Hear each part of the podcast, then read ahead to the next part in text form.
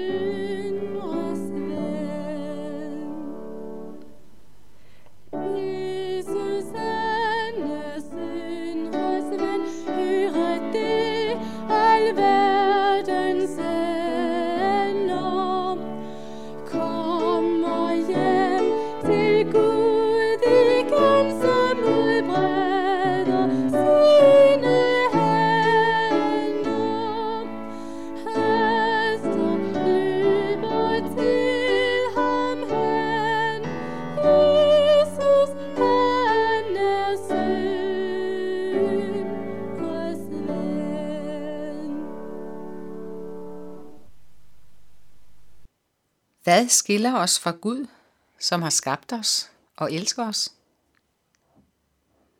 Det er dagens gode spørgsmål.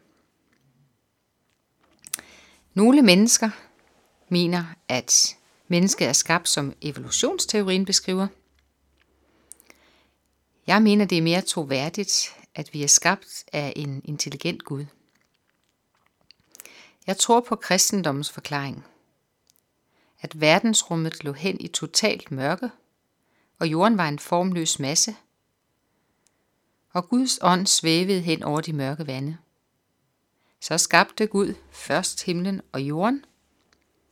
Siden sagde han, blev lys, og der blev lys. Vi fik dag og nat. Dyre og planter kom til, og til sidst skabte Gud mennesker i sit billede. De første to mennesker hed som bekendt Adam og Eva, og de vandrede rundt i Edens have sammen med Gud. Talte med ham, som to mennesker nu engang taler med hinanden. Paradisiske tilstande rådede der, og alt var godt. Indtil djævlen, i skikkelse af en slange, overtalte de to første mennesker til at spise frugten fra træet til kundskab om godt og ondt. Gud havde sagt til mennesker, I må spise af alle træer i haven, undtaget træet midt i haven, som giver jer kundskab om godt og ondt. Hvis du spiser af den frugt, skal du dø. At de første to mennesker på jorden overtrådte det påbud fra Guds side, fik alvorlige konsekvenser, ikke bare for dem, men for alle mennesker sidenhen, og altså også for os, der lever i to tusind atten.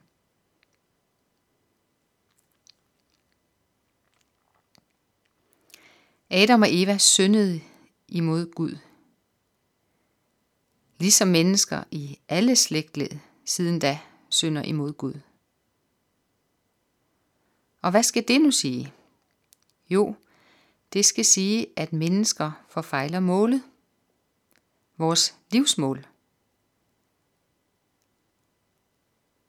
Og det er at være fuldkomne kærlige, ligesom Gud. At elske Gud er hele vores hjerte og vores næste som os selv.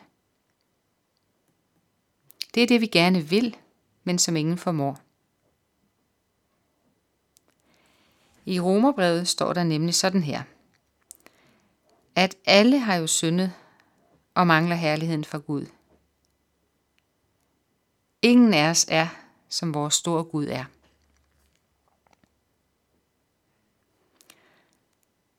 Og synden adskiller os fra Gud. Hvorfor? Fordi Gud er så meget større end os. Hans væsen er fuldkomment. Han er majestæten, der er fuldkommen kærlig, fuldstændig retfærdig, som aldrig lyver, altid beder over med os og er barmhjertig. Med et ord kan vi sige, at Gud er hellig.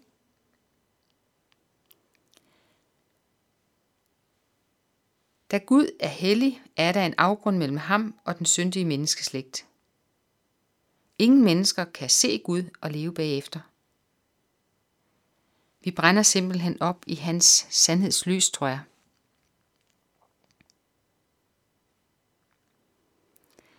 Gud har et dilemma.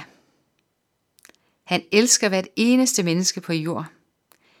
Men fordi han er fuldkommen god, kærlig osv., så kan han ikke være tæt på noget ondt og ukærligt eller uretfærdigt. Nej, Gud kan ikke være tæt på noget, der er ondt og ukærligt eller uretfærdigt. Og derfor skabte Gud forsoning for os. Vores synder bliver simpelthen slettet ud, så de ikke længere eksisterer i Guds bevidsthed, hvis vi tror på, at Gud sendte sin søn til jorden. Nemlig Jesus, der selv er Gud, men som valgte at lade sig føde som et menneske. Jesus fik en opgave fra Gud. Selvom han er ren og retfærdig, skal han dø på korset. Alternativt skulle Gud udrydde os ukærlige skabninger. For Gud kan ikke have med synd at gøre. Da Jesus hang på korset og døde, betalte han dermed straffen for alle menneskers synder. Bemærk dog, at det gælder kun for dem, der tror på det og tager imod det.